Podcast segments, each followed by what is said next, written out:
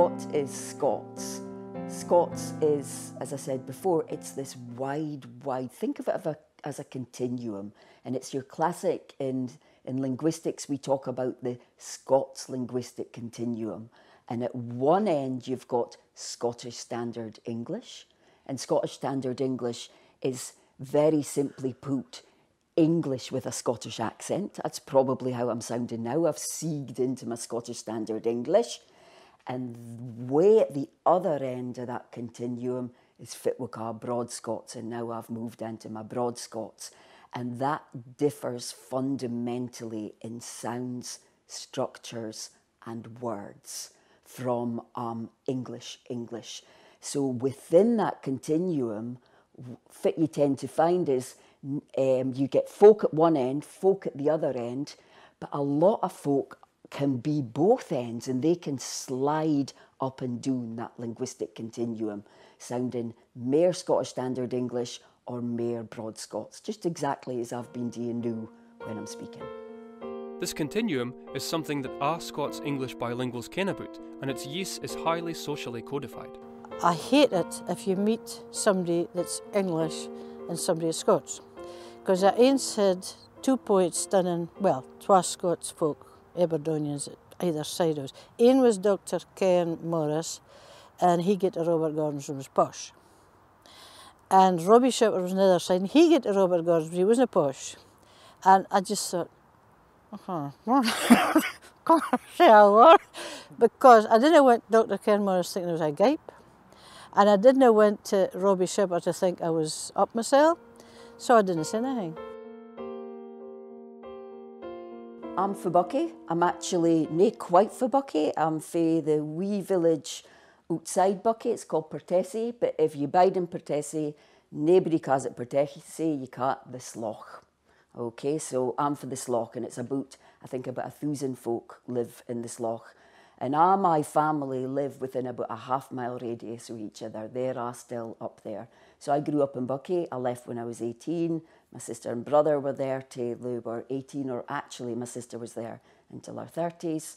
So this is what we sounded like. And when I'm lecturing, I'm speaking like this in my more standard Scots voice. But when I go back, back to Buckie, I speak like this. And in fact, I could never go back speaking like this in my telephone voice because people would be like, Fada vi thank you the Queen or something. So I um, definitely do a big switch when I go back to Buckie and I speak in my home tongue. Sheena Blackhall is one of the most important makers working in Scotland. Over the last umpteen years, she's worked through the reintroduction of North East Scots to the literary world, drawing upon both her own personal heritage and Scotland's literary heritage, including Burns, Charles Murray, J.C. Milne, and Hugh MacDiarmid. Fit North East Scots actually is, changes and evolves. Change certainly doesn't mean death, and in fact is the sign of a living tongue. Charles Murray is probably the first major name poet from the northeast of Scotland, uh, concentrating largely on local concerns of rural northeast Scotland.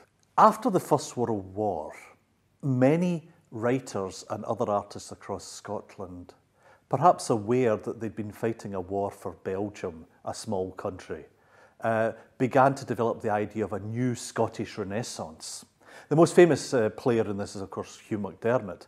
Now, it's difficult to compare Hugh MacDiarmid with Charles Murray because they were trying to do different things. Also, perhaps one was more talented than the other.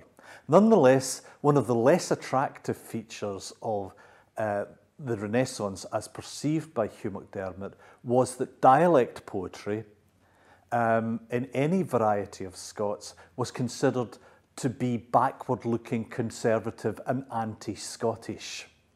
So you get into the situation when a very fine writer of Scots, Alexander Scott, um, writing in the period during and after the Second World War, who came from the northeast of Scotland, didn't write northeast Scots, had in fact mocking references, possibly to his own speech.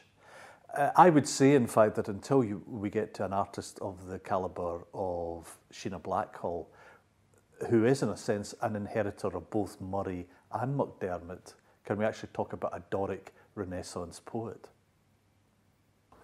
Uh, when I was a bairn, I learned Doric from my grandmother, and uh, she had been at New Deer, but prior to that, she was at Migby.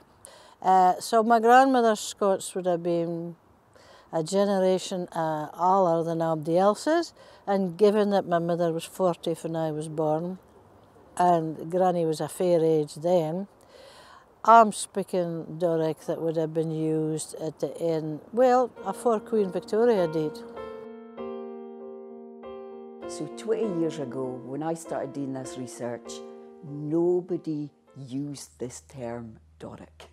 Folk in Buckie, that was an academic thing that, that posh folk down south used, right?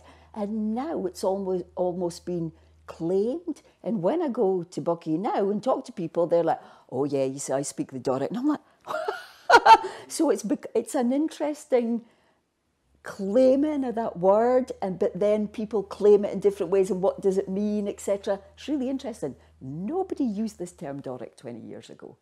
So it's, and, and I think it's come from the media started talking about Doric, right? And it was picked up by locals rather than it starting ground up, it came top down.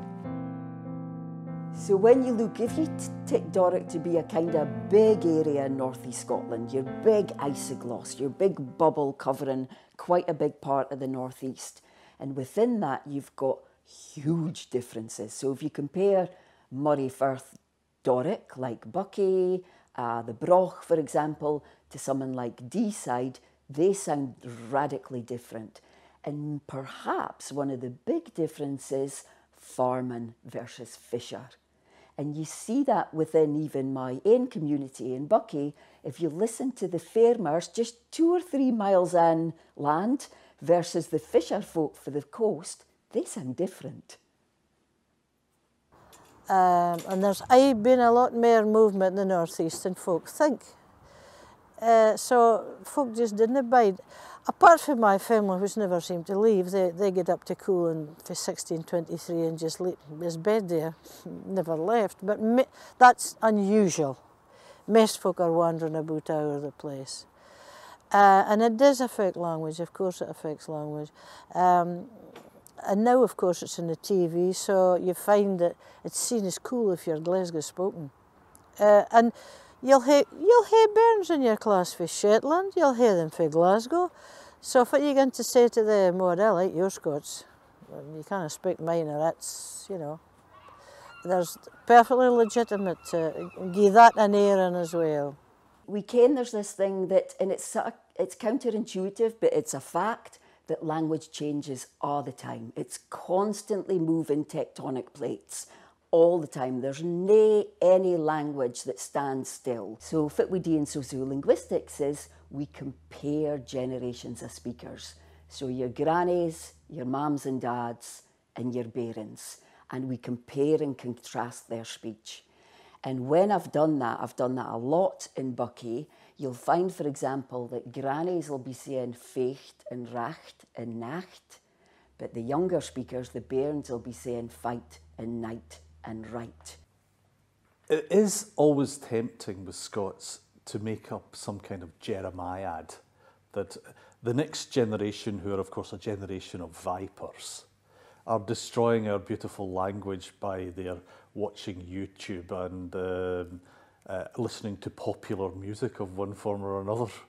Um, people have been saying that since the 18th century and it hasn't quite worked. I think we're at a crossroads with Scots today, which is that it will continue to be spoken, but by fewer and fewer people. Now, with the exception of the small dialects like the Black Isle, um, I won't see the end of any of the other dialects. But Scots, because it's a close relative of Standard English, is in the invidious position that gradually it can be subsumed into a colloquial form of English and possibly we wouldn't notice all the time. Because the thing I notice going is not the pronunciation and it's not necessarily the bits of grammar that we have different from English, it's the vocabulary.